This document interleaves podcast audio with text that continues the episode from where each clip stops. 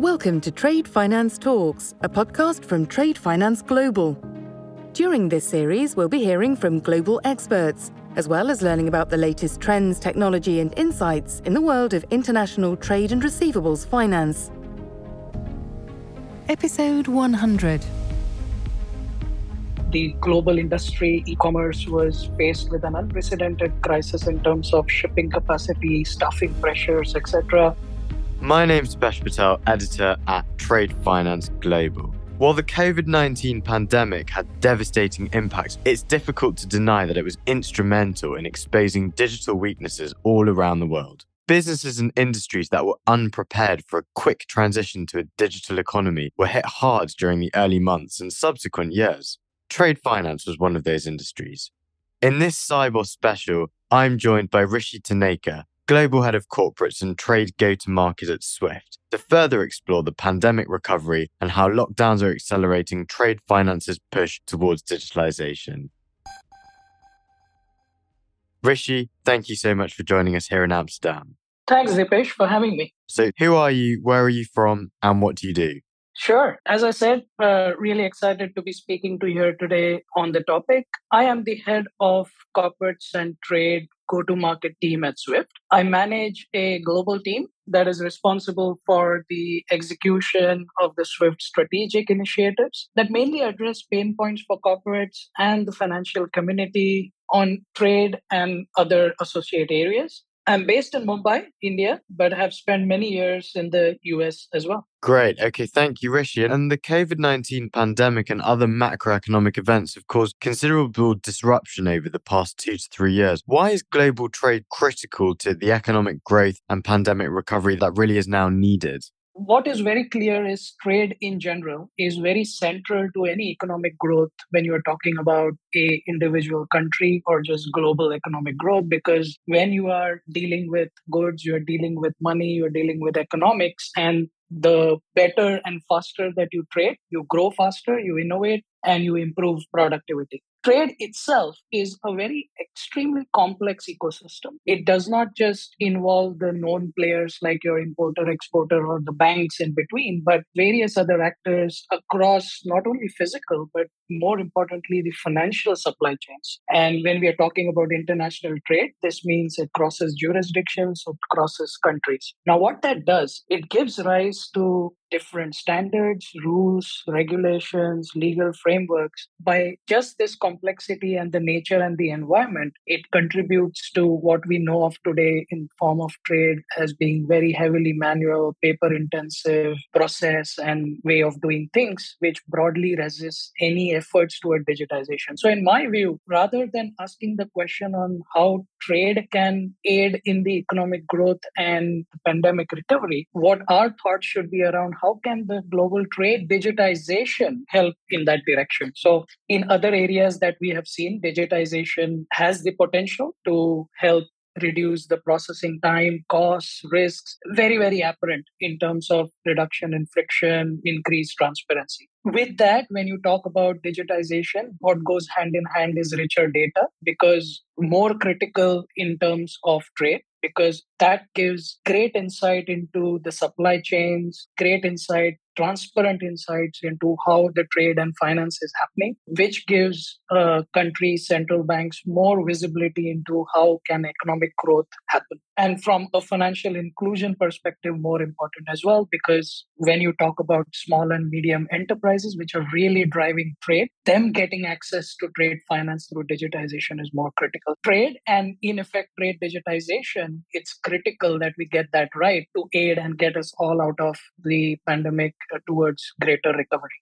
Sure. Thank you, Rishi. And I think connecting the physical and financial supply chain is the key point there. You've hit the nail on the head. We've almost got to a point where the digitization of trade finance is almost quite a nebulous concept. So I'm going to ask you to go into a little bit more detail in relation to that digitalization in trade and payments. What has Swift's role specifically been?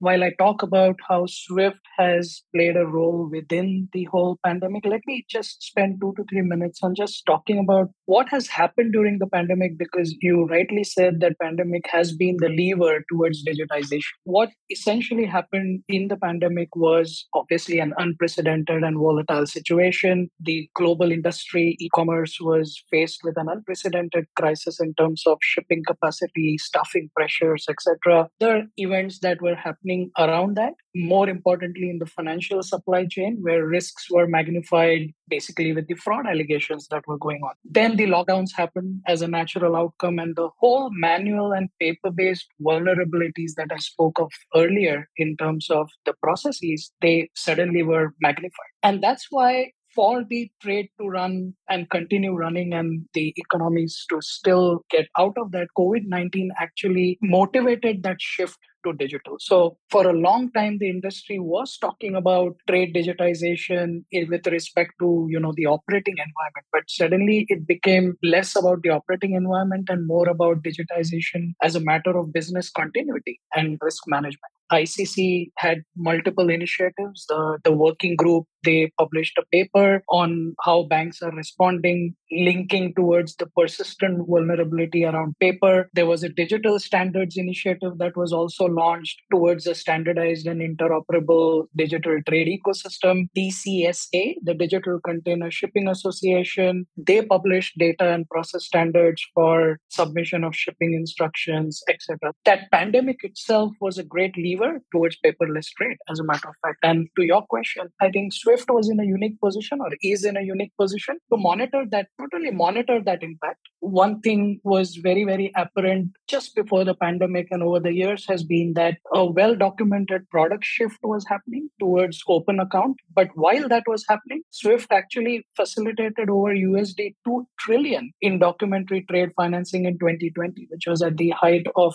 our pandemic the use of the messaging standards like the MT799 was relatively less affected, suggesting that Swift did serve as a broader means of secure communication even during the pandemic. And as a matter of fact, ICC had proposed that Swift could be an alternate solution to manual document flows. As I said before, the in stark comparison to the drop in documentary trade, our bank to corporate channel, the digital trade channel, which we also call the MT798, actually that grew significantly in 2020, which all signaled that the pandemic is really inducing a shift to digital. Another key thing that Swift played a role during the pandemic was just prior to the pandemic, Swift and a group of trade banks, we had worked on a proof of value to tackle the paper burden of trade. It was repurposing some of our existing secure solutions to facilitate LC presentation by actually the participants could digitally exchange them in certain and link them to the underlying letter of credit, for example. When the pandemic happened, Swift accelerated that uh, successful proof of value into a life service. That solution was actually applicable to corporates to bank as well as bank to bank LC presentation. We published a guideline on how our network could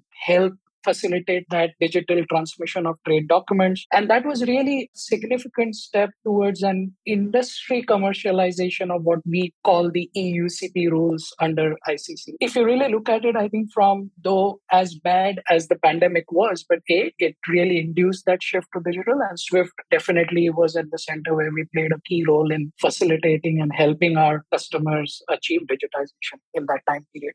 Thank you very much, Rishi. So, so just to summarize there, you know, some two trillion US dollars of documentary trade were facilitated by Swift during the pandemic and the MT798, the Swift messaging type channel grew significantly, which is that bank to corporate messaging channel. And also you accelerated that transition, that proof of value in letter of credit presentation. So quite exciting there. You also mentioned a couple of projects that the DCSA and also the ICC Digital Standards Initiative have really driven. But I think it's fair to say we still have some challenges around the standardization of trade finance. Is that correct? Unfortunately, yes. Like I said before, right? Trade is an extremely complex ecosystem. So, as I said, it covers multiple of these actors, multiple ecosystems, multiple platforms. And with multiple platforms and ecosystems, the operating standards that get developed, they get developed to only solve point problems in those individual domains. Those players, they will necessarily need competence in multiple platforms and ecosystems. So with proliferation of multiple digital islands, a lot of ecosystem players attempting digitization, it really unfortunately that development happens in silos.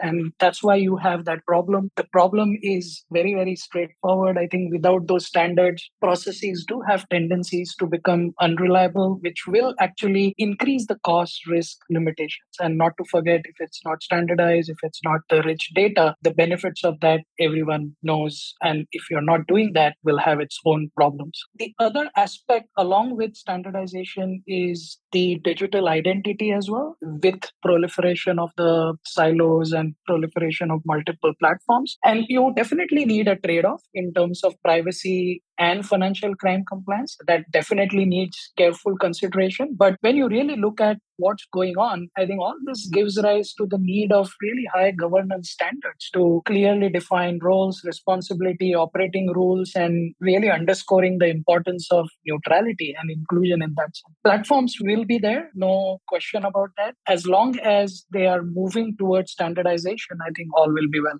Thanks, Rishi. It sounds like that ecosystem play is really important for the industry. So you've talked about standards, you've talked about some of the challenges around digital islands or silos. Are there any other challenges, say legal, education, adoption challenges, interoperability challenges? Could you perhaps spell a few of these other challenges out for us? Definitely. I think I'll spell out two most important challenges other than standardization. I think, as you rightly said, the legal challenges, so legal harmonization, and then the fragmentation and interoperability. Let me just uh, quickly delve a little deeper into it. When you talk about legal challenges, it's essentially towards the transferable records. I think trade has traditionally been associated with uh, key documents. Uh, let's take an example like bill of lading, which really permits the holder to take delivery of goods. It acts as a document of title, is physically moved between carrier, buyer, supplier, banks. And in many cases, since they offer the specific legal rights, and when you then talk about digitization, the question and really what we need to look at is if those rights would still apply when the document is in electronic form in an electronic form, replicating these transferable nature is not a, a, trivial task by any means. It's legally complex. How do parties evaluate these legal rights, liabilities, how they pass it between them, and ultimately, how should these stakeholders involved convene to a technical solution that will enable this legal harmonization. So that's really the first aspect because, again, I come back to my point of there are so many various actors, so many different jurisdictions, rules, regulations that this bit on legal harmonization is even more important than the technical aspects around trade digitization. The second aspect, as I said, is fragmentation. We we all agreed and we spoke about it before that multiple ecosystem players, multiple multiple actors, it's unlikely that one platform will be there. There will be multiple platforms that will cover the entire ecosystem, and there will be fragmentation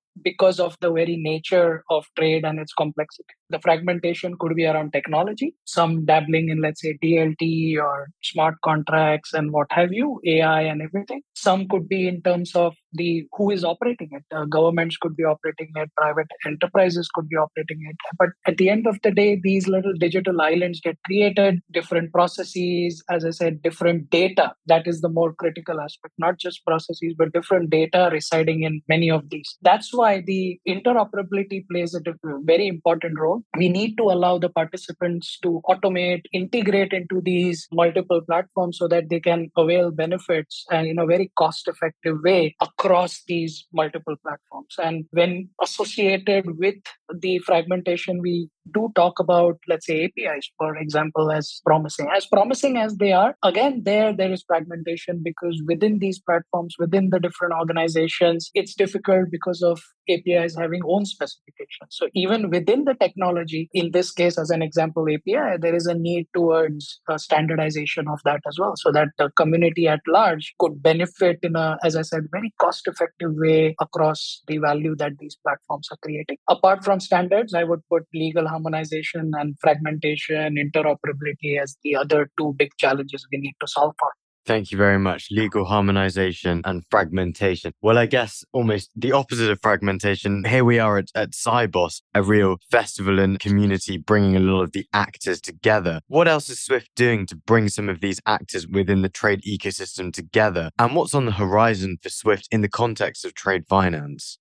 Firstly, we at Swift, we are looking at this problem very, very keenly, uh, looking at these challenges very, very keenly. And the first thing that we want to do is take the conversations and what we do beyond just trade finance into all the trade processes and trade in its entirety. So that's the first thing. There are definitely three key areas that we can bring our expertise and really help the community towards uh, tackling friction. First one being digitization and standardization are really the top value proposition that Swift brings to the table to its community. We really want to co-create digital standards uh, to tackle this friction and fragmentation. So one example is working with the community to establish a almost a swift catalog of trade based apis for bank and corporate. So which will be standardized which will be ISO 20022 compliant so rich data in them. So that's the first aspect of tackling that challenge the second is fostering interoperability. We established that really from an ecosystem perspective, there will be platforms and how can Swift play a role to interconnect those, almost like super connector, connecting with these third party platforms, helping co-create again standardize and uh, scale those new value added services for the community banks and corporate. Towards that really working on standardized apis industry standardized apis that will benefit from trusted single identity and security protocols that swift is known for. And then the third bucket or the third area is advocacy and this is more towards the legal reform. So we are really working with bodies like icc UNCITRAL, BAFT, other industry associations globally to help tackle that paper problem that we have in not only documentary but even open account trade for that matter and really trying to move the community towards that harmonized legal reforms that we spoke about. On a broader scale in the next 2 years beyond swift itself has a very exciting strategic roadmap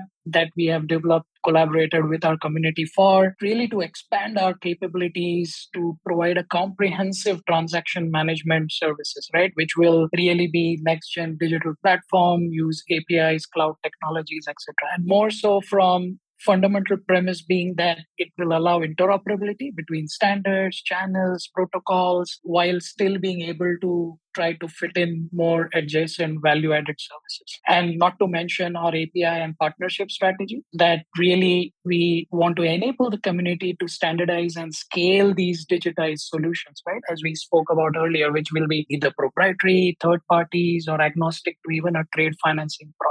That's why, as the trade ecosystem embarks, multiple players embark on this digitization journey. I think we at Swift, Swift urges all to consider the longer term ramifications of fragmented standards, if you will, even identity security protocols for that matter. Just take a step back, take time to understand the benefits of all of this getting harmonized. And Swift is there. We are really want to be at the forefront to help the community towards that. So we are very excited with what's coming along in our trade journey.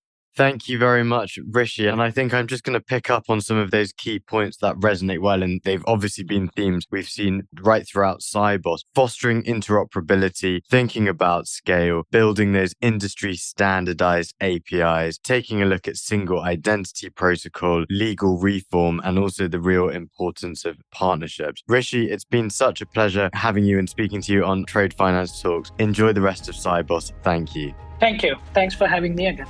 Thanks for listening to Trade Finance Talks. Be sure to subscribe to our podcasts at tradefinanceglobal.com.